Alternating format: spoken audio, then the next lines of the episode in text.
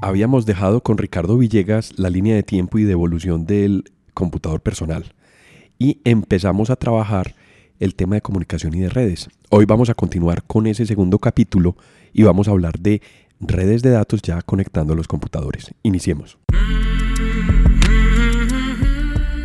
Vivimos en una época de transformación, rodeados de información y tecnología. Prepárese para aprovechar el uso de las herramientas que ofrece Internet, la tecnología y las comunicaciones.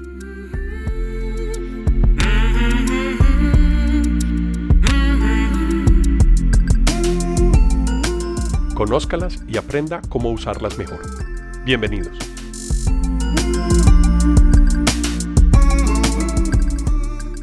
Ricardo, hola. Volvemos a conectar el episodio anterior que veníamos hablando del computador personal y de la evolución de la línea de tiempo del computador personal. Y habíamos dejado el tema en la aparición de Internet. Ya empezaban a aparecer las redes de datos y empezamos a hablar de Internet. Buenos días y gracias por estar aquí en Transformación Digital. Buenos días Alejo y como siempre muy complacido de estar aquí.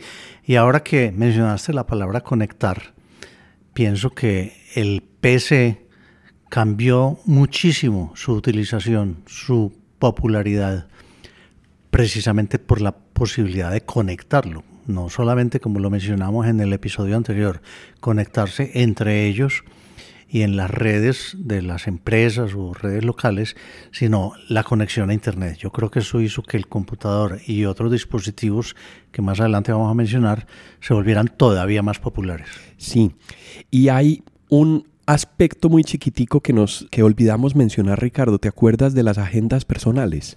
Las PDA. Las PDA, mm, las agendas personales, la Palm. Que, casi son marcas. Era, que casi era el que dominaba por supuesto. el mercado de las PDA. que, se que se conectaban vía serial. Sí. Eran conexiones vía seriales y eran la agenda de la época.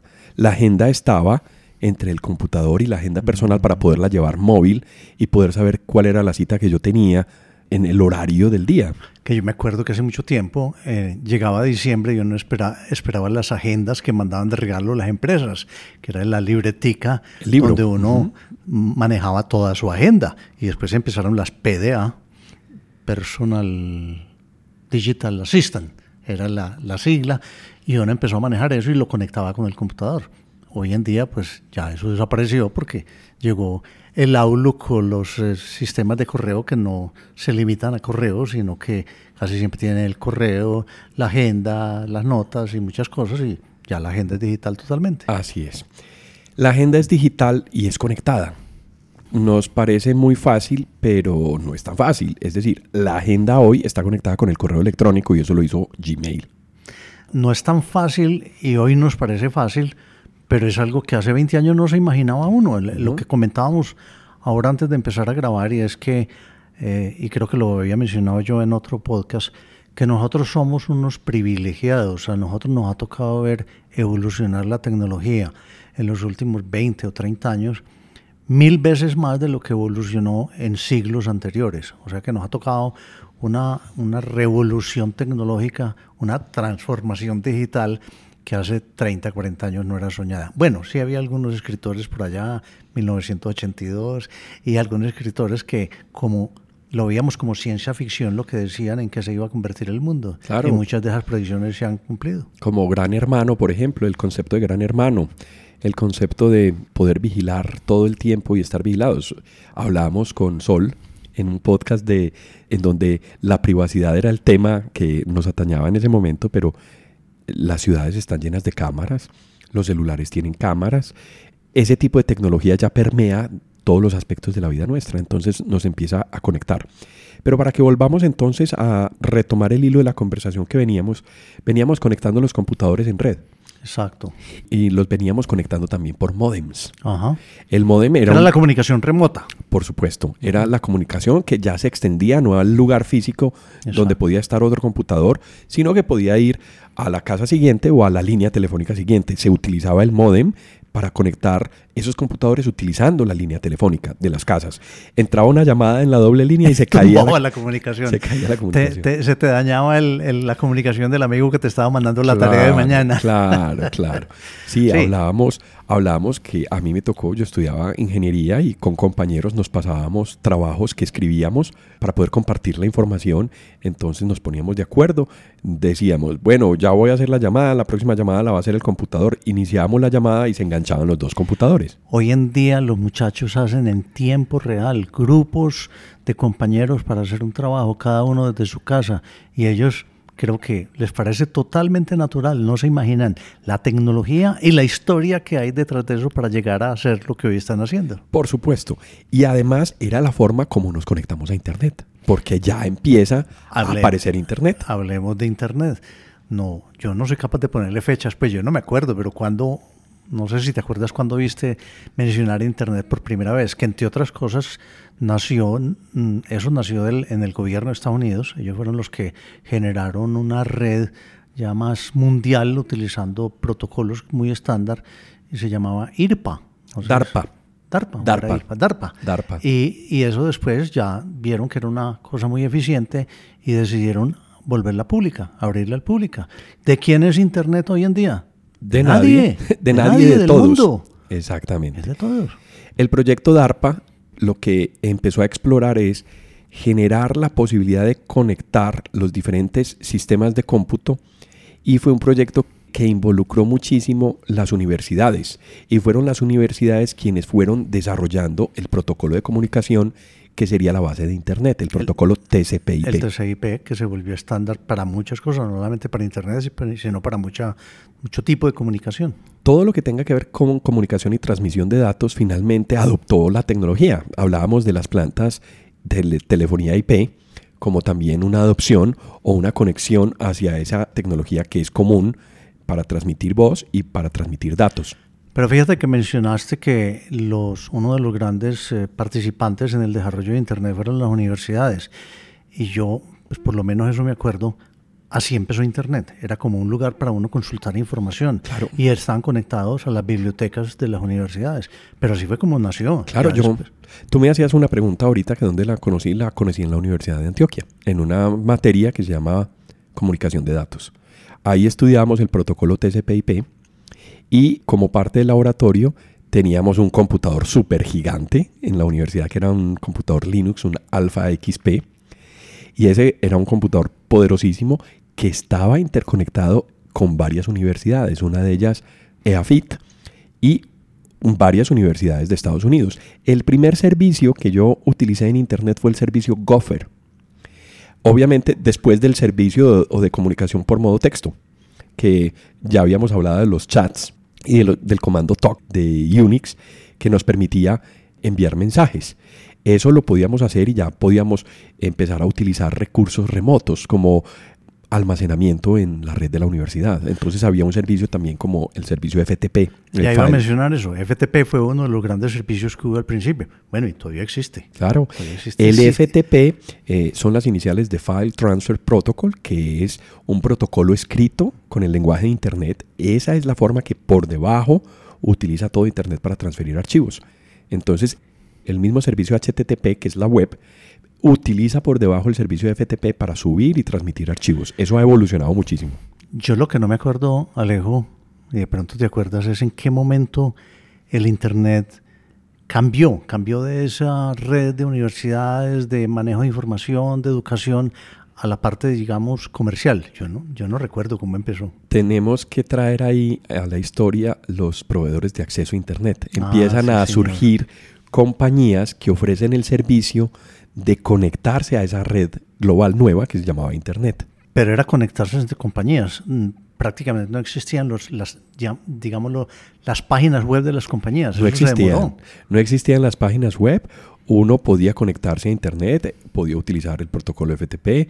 Empezaron a aparecer masivamente con la aparición, recuerdo, recuerdo fácilmente del Internet Explorer, pero fue una aplicación que tuvo muchos problemas. ¿Recuerdas el navegador super archienemigo del Internet Explorer en su momento?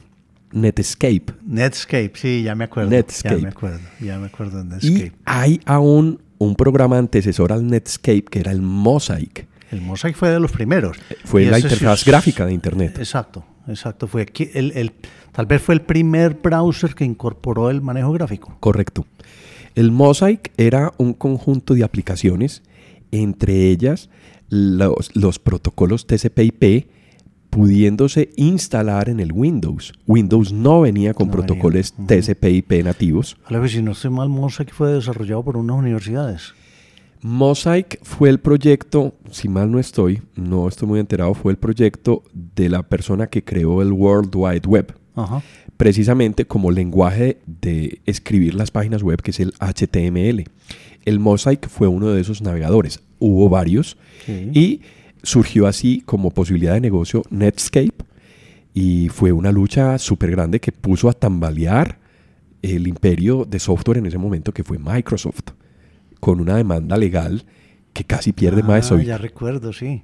Eh, todavía en estos días he visto que transmiten en alguno de los canales, no sé si es en History, Channel, la historia, esa historia y, y la historia del, de la, de la guerra que hubo en ese momento y el, el, momento de, de, que tambaleaba, pues, o que tambaleó el, el Internet Explorer y por, lo tanto Microsoft. ¿Y recuerdas la razón por la cual fue acusado en ese momento Microsoft? Ay, no recuerdo bien. Monopolio. De, pero era monopolio también porque decía que le habían copiado algunas funciones. Las dos, monopolio, y por plagio, que eran los mm. argumentos de Netscape. ¿sí? ¿Qué pasa? Microsoft en ese momento un programa que estaba desagregado del sistema operativo, Microsoft mm. toma la decisión ah, y dice, decide incorporarlo al sistema operativo. Crea el navegador en su versión 5.0 y la incluye en el Windows. Ahí es cuando empieza a generarse el problema. Era la versión de Windows 95. Y ese problema, o lo que generó ese problema, hoy en día todavía subsiste. No sé si sabes que yo, uno compra un computador aquí y el Windows normalmente o trae por defecto, pues antes el Internet Explorer, ahora el Edge, que es el que reemplazó. Pero hay países, sobre todo en Europa, que el Windows no puede venir con un explorador, no puede venir con un browser. Precisamente por problemas de patentes. Exacto, y todavía hoy en día existe esa restricción. Pasa algo similar con Java en los dispositivos móviles y en los eh, dispositivos inteligentes. Cualquier dispositivo inteligente debe pagar una licencia y unas regalías por utilizar un sistema de desarrollo muy orientado a equipos inteligentes y a hardware que se llama Java. Entonces, un televisor inteligente utiliza esa tecnología, pero tiene que pagar regalías a los creadores de esa tecnología para poder ser usado y ser incorporado en el producto que se quiera vender. Eso, ¿Y sabes, sabes quién recibe regalías por eso? ¿Quién? Microsoft. Por supuesto. Microsoft tiene una participación en eso y, así sea su competencia, cada que se vende, Microsoft recibe regalías por eso. Claro, se vuelve un mundo complejo porque mm. también Microsoft es dueña de Apple en una proporción. Se vuelven negocios que finalmente están en el, en el tema de tecnología. Alejo, pero entonces la primera aplicación comercial de Internet fue simplemente las empresas poner una página web con la información de su empresa. ¿O, qué, o qué, qué aplicación comercial hubo antes de eso. Yo creo que eso fue lo primero. Eh, yo quiero estar en Internet y yo me, me, monto una página y ahí pongo la información y mis productos y punto. Sí, fue una decisión como, como ya la tecnología estaba disponible.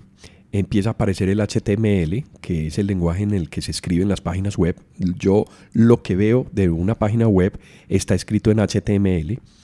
Ya tiene muchos más componentes y eso ha evolucionado y hay incluso tendencias que estudian el desarrollo del HTML como en versiones, vamos en una versión muy, muy desarrollada de HTML, pero las empresas empiezan a darse cuenta que pueden aprovechar esa tecnología que ofrece Internet y pueden tener una presencia en su momento muy pasiva.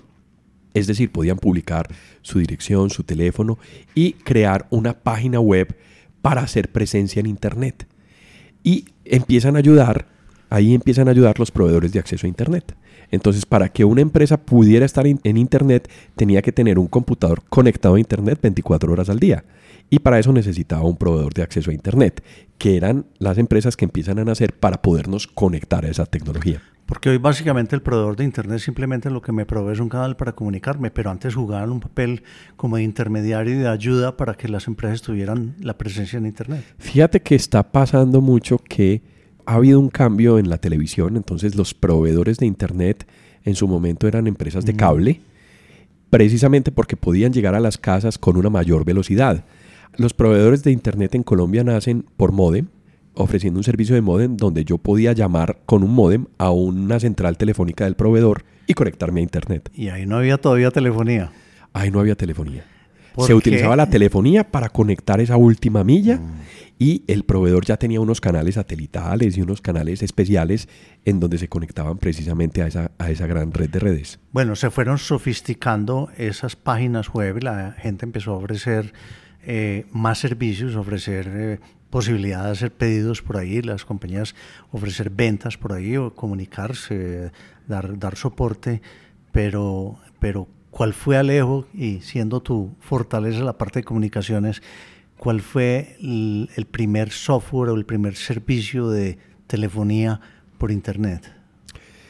Yo me acuerdo de dos líneas. Había una línea que era Skype, Skype. que era un software que permitía eh, conectarme con otro usuario en Internet que corriera esa misma aplicación. Hoy opera así.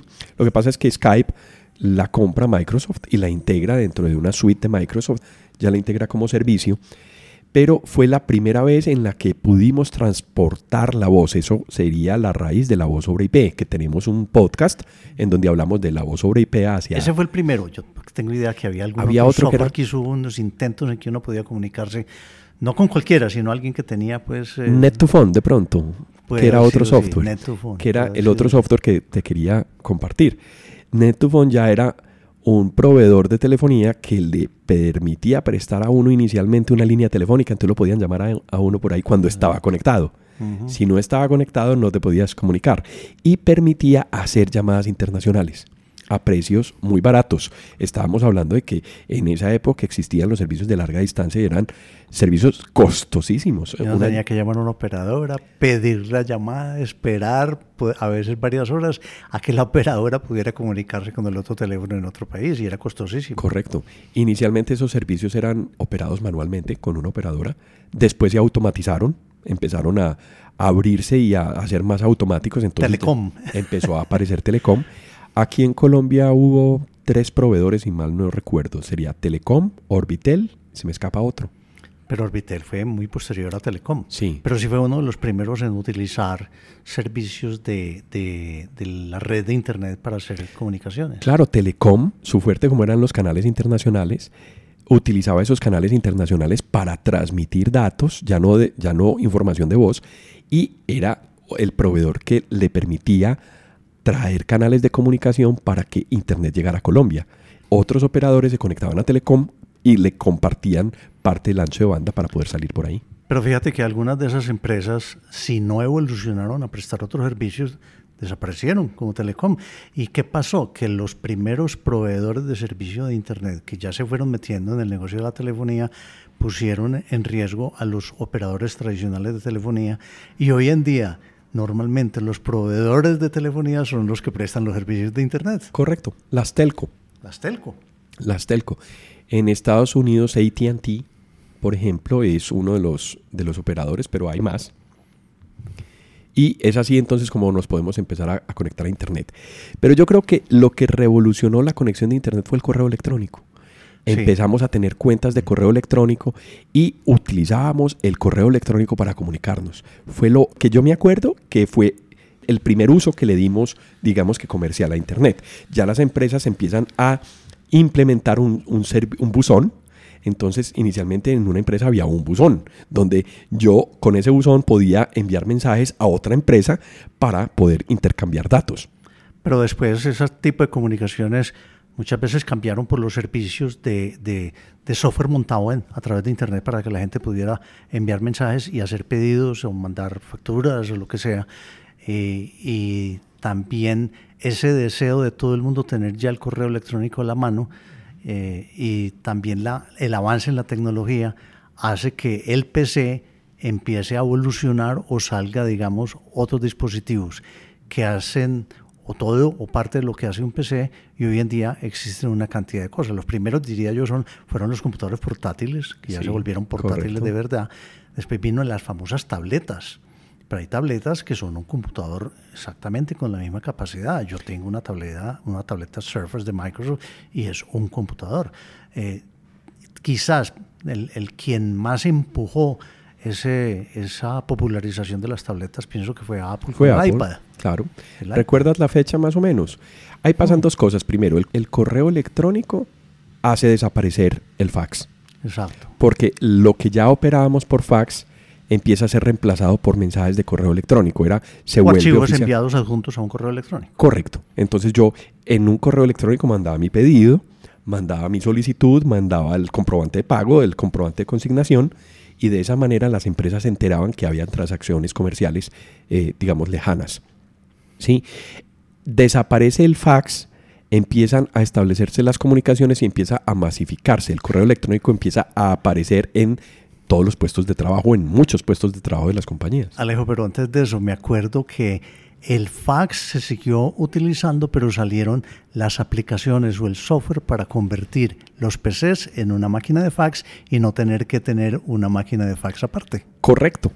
Era paralelo y antes de Internet, porque los fax, las máquinas de fax fueron reemplazados por computadores. Exacto. Y luego por dispositivos todo en uno. O Pero seguían transmitiendo con, como, con el protocolo y como si fuera una máquina de fax. Marcando un número, una línea. Así el papel del fax. Correcto. Mm. Y ya no se tenía que imprimir en un papel térmico, sino en una hoja bond. que tuviera el computador. correcto. Mm.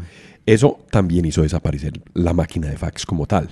Bueno, pero entonces sigamos. Después de los portátiles y de las tabletas, se ha vuelto un mundo ya con una cantidad de variaciones de dispositivos que hoy encontramos servicios de correo electrónico, servicios de software en una cantidad de dispositivos que ya uno o se llena de dispositivos o yo no sé qué hace porque hay dispositivos especializados para cada cosa. Para cada cosa.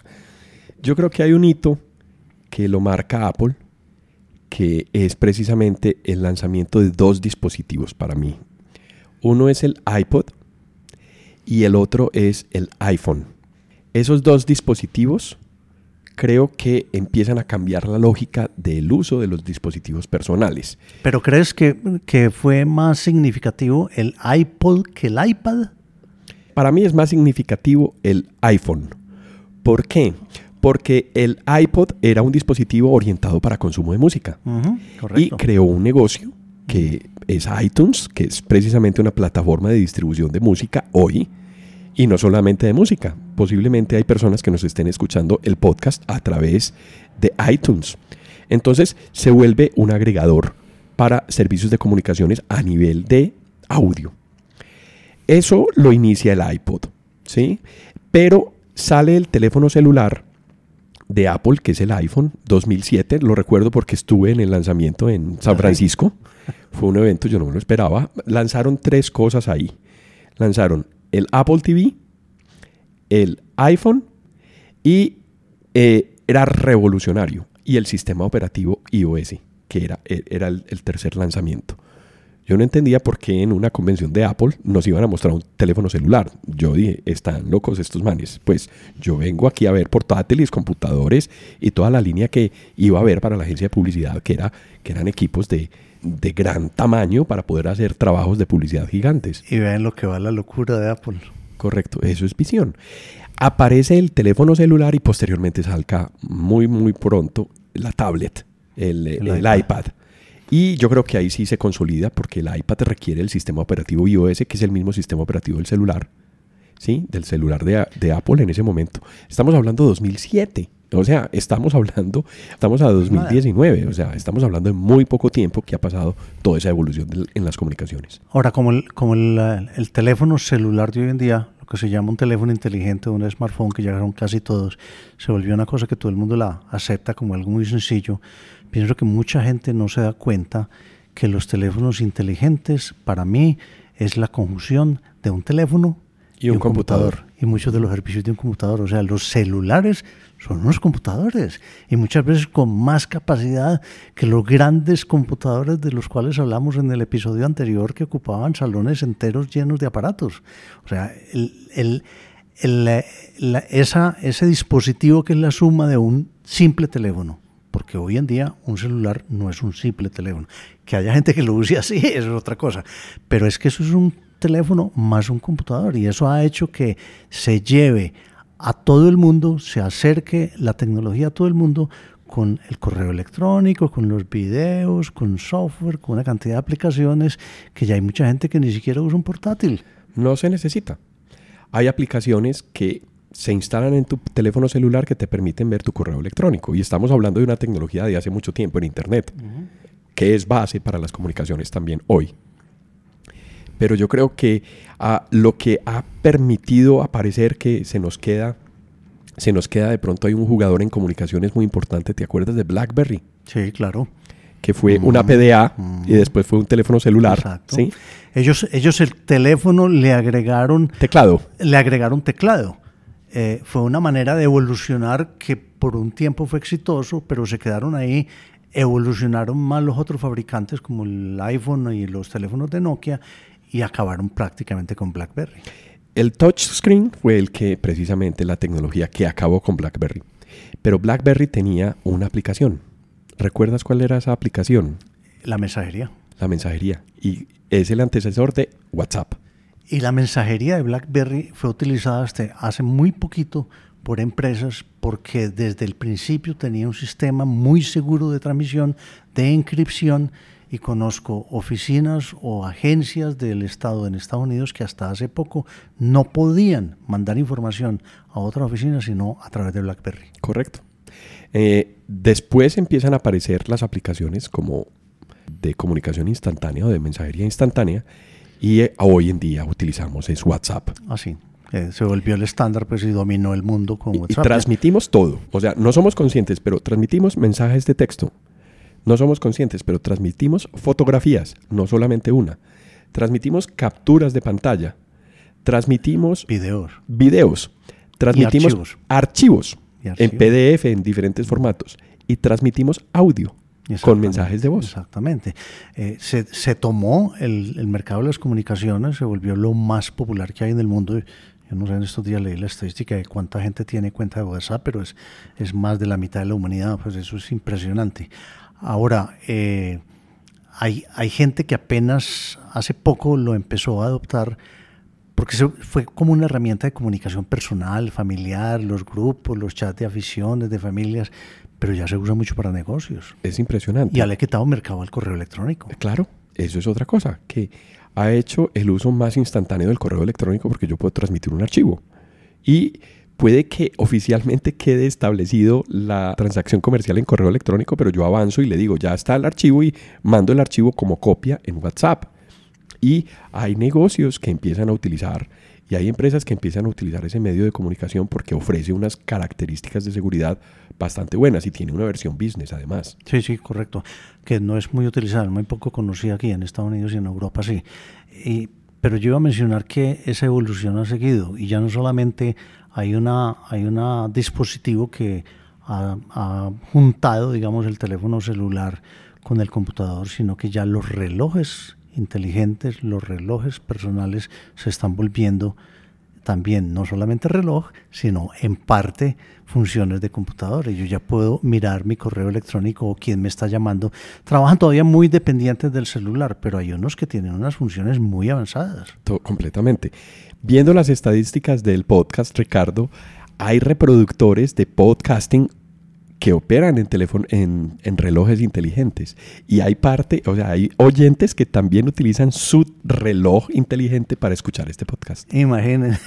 Bueno, Alejo, ahora que mencionas eso, eh, me ha llamado la atención algo de las estadísticas y que todo esto tiene que ver con lo que estamos hablando de Internet, que Internet ha hecho que se borren o se caigan barreras de países y de culturas, ha permitido pues, la globalización de muchas cosas, de muchas tecnologías, de muchas comunicaciones y me llamó la atención unas estadísticas que me has mencionado de la audiencia de estos podcasts que uno piensa pues que nos los oyen aquí en Medellín City, que es donde grabamos, pero resulta que no.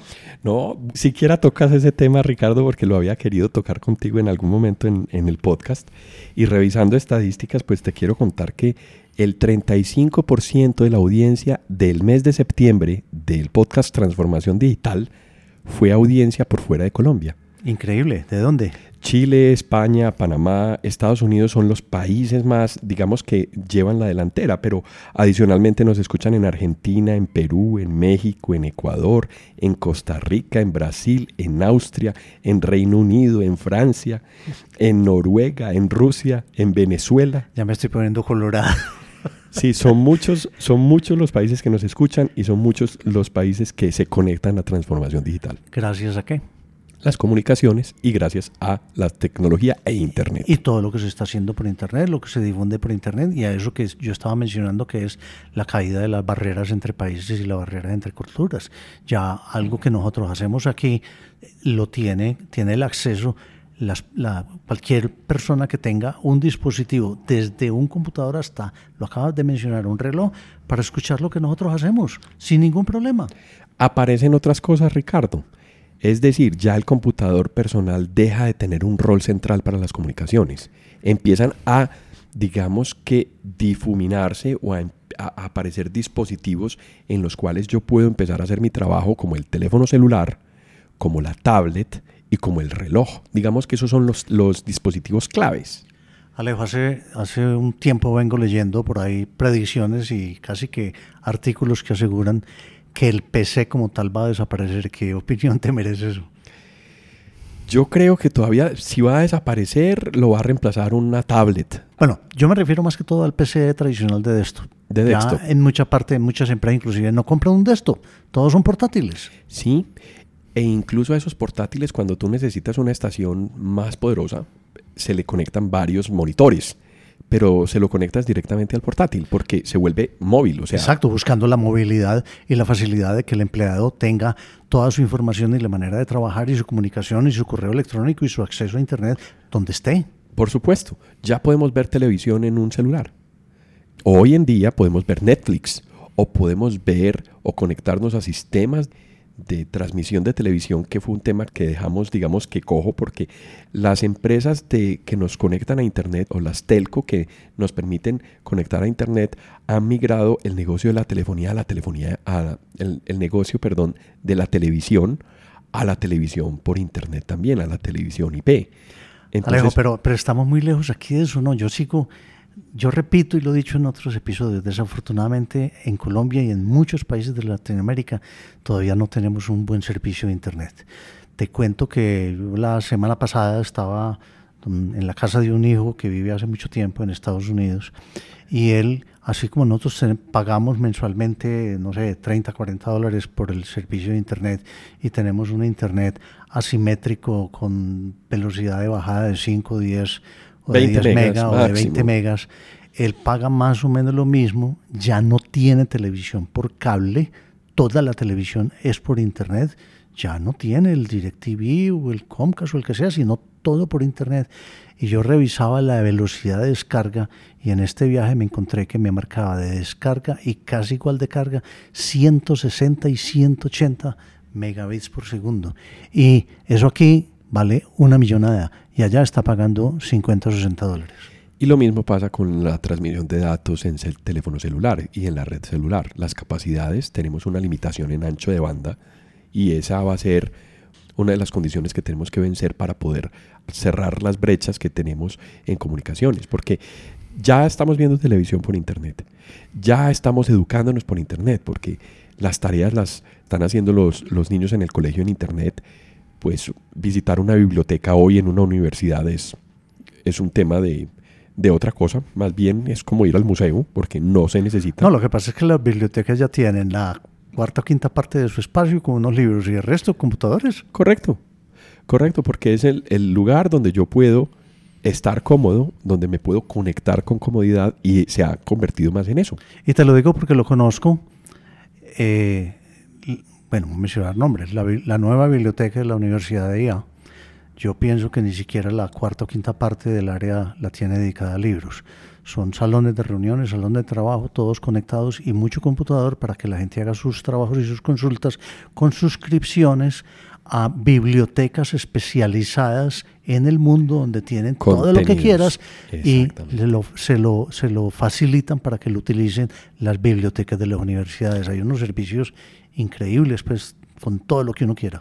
Sí, se vuelven como gateways que lo conectan a uno con servicios especializados, donde uno puede consultar artículos o puede consultar revistas o, consultar algunos medios de contenido especializados hacia el tema que necesite. O sea, que fíjate que esta evolución de los computadores que hemos estado hablando y la evolución del Internet y las comunicaciones están haciendo que cualquier escuelita que en cualquier parte tenga al menos un canal decente de Internet ya pueda tener todas las bibliotecas más completas del mundo a su alcance, que antes era totalmente imposible. Mira un fenómeno en que se han convertido los centros comerciales. Los centros las zonas comunes de los centros comerciales empiezan a cambiar. Empiezas a ver primero mobiliario, cuando veía un, sofá o cuando veía una silla en una zona. Para trabajar con mi portátil y sentarme a revisar mi correo en el celular. ¿Qué significa? Tráfico. Para yo poder estar en contacto con las marcas, para yo poder visitar físicamente un lugar comercial en donde aparezcan empresas que me vendan productos. Alejo, una de las estrategias que generó hace ya mucho, bueno, no sé, hace 6, 8, 10 años, y que fue muy exitosa eh, en todo el mundo de Starbucks fue poner a disposición un canal de internet libre. Wi-Fi. Eso, eso llevó a que la gente conociera Starbucks y buscara, y todavía la gente busca los, los Starbucks porque se pueden ir allá a pegarse de un Wi-Fi de buena velocidad y trabajar ahí. Los restaurantes también tienen Wi-Fi. Entonces, les ha tocado, les ha tocado hacerlo. Les ha tocado porque si no lo tienen, pues... los centros comerciales, también lo acabas de decir. Y las empresas como ya se ha vuelto que uno ya depende de la conectividad, de estar conectado con el mundo y con su correo y con el WhatsApp en cualquier parte. Bueno, por un lado, pienso que especialmente en Colombia el servicio de datos incluido con la telefonía celular ha mejorado muchísimo, que yo sé que en otros países no.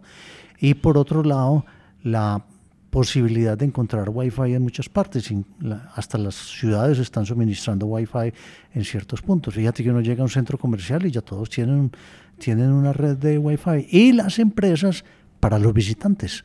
Por seguridad las separan, pero fíjate que cada vez más empresas le ofrecen a los visitantes un servicio de Wi-Fi gratuito. Sí, cada vez es más común que una persona vaya a un parque, se siente en un parque, se conecte a Internet con el servicio, ya sea de su celular o con el servicio de Internet de la ciudad para poder estar conectado y para poder revisar su correo, recibir WhatsApp, etcétera. Estamos cambiando y no nos estamos dando cuenta a la velocidad que estamos. Yo dije ahora que habíamos mejorado mucho en los canales de internet que uno contrata y que encuentra en algunas partes y a través del celular, pero me sigo quejando y lo voy a mencionar. Los servicios de internet de nuestros aeropuertos son pésimos. Muy malos. Hace poco paré unas horas en el aeropuerto de San Salvador y el servicio de internet es facilitado por Tigo y era servicio de 100 megabits en el celular, medí 100 megabits en el aeropuerto de San Salvador. Y en los aeropuertos de Colombia no podemos tener un internet bueno. Y en Estados Unidos tiene servicios inclusive que son gratuitos del aeropuerto y puedes utilizar un internet abierto y te puedes conectar hay algunos con restricciones a VPN, no permiten conectarse. O por tiempo, que le dejan por utilizar una hora o dos horas. Correcto. Mientras tú compras una SIM cuando llegues, que es la otra solución que uno utiliza para, para poder seguir conectado con el mismo celular, con el mismo móvil y además utilizar aplicaciones como Waze, que le va a servir a uno en un viaje, además. Alejo, no, no, es que nos desviemos, sino que nos eh, ampliamos un poquitico eso, pero a todo esto nos ha llevado es esa evolución del PC, esa evolución de la tecnología. Ya no es el PC, ya son una cantidad de dispositivos que nos permiten utilizarlo para cosas especializadas, técnicas específicas, pero sobre todo en cualquier parte. Claro.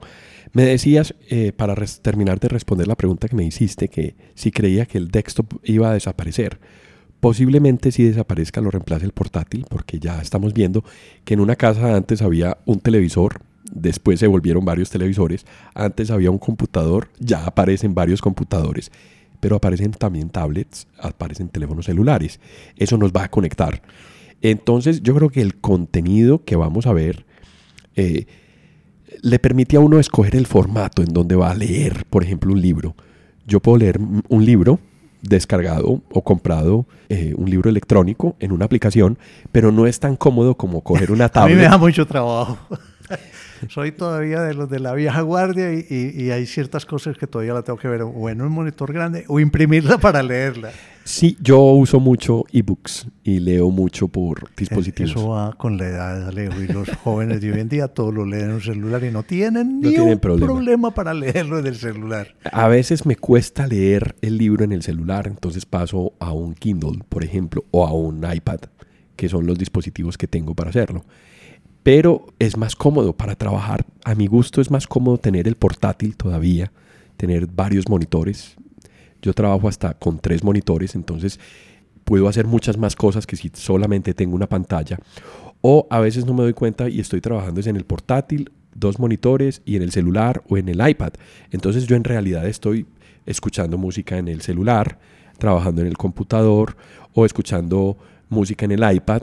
Es indistinto, porque además las aplicaciones te permiten continuar la reproducción de lo que estés escuchando en un iPad o en el celular. Alejo, pero eso es otra cosa que me llama a mí la atención y que ha podido ir evolucionando, evolucionando y es esa capacidad que tienen los niños y los jóvenes de ser multitarea y estar haciendo, viendo televisión en un, en un computador, jugando en otro, haciendo la tarea en otro. Ya los viejitos no tenemos esa capacidad. Uno trata de, de, de hacerlo, pero, pero no es fácil. Ese es, ese es el cambio y ese es las habilidades que vienen como incorporadas, no sé, va creciendo con uno. Entonces, volviendo al tema, yo pienso que puede que el computador personal, como lo conocemos tradicionalmente, el computador de escritorio, el desktop, sí puede ir desapareciendo. Pero lo que pasa es que están tomando otras formas, pero siguen siendo un computador personal. Un iPad, un portátil, eh, un celular, son un computador personal. Tienes equipos que se convierten en tablets, en computadores.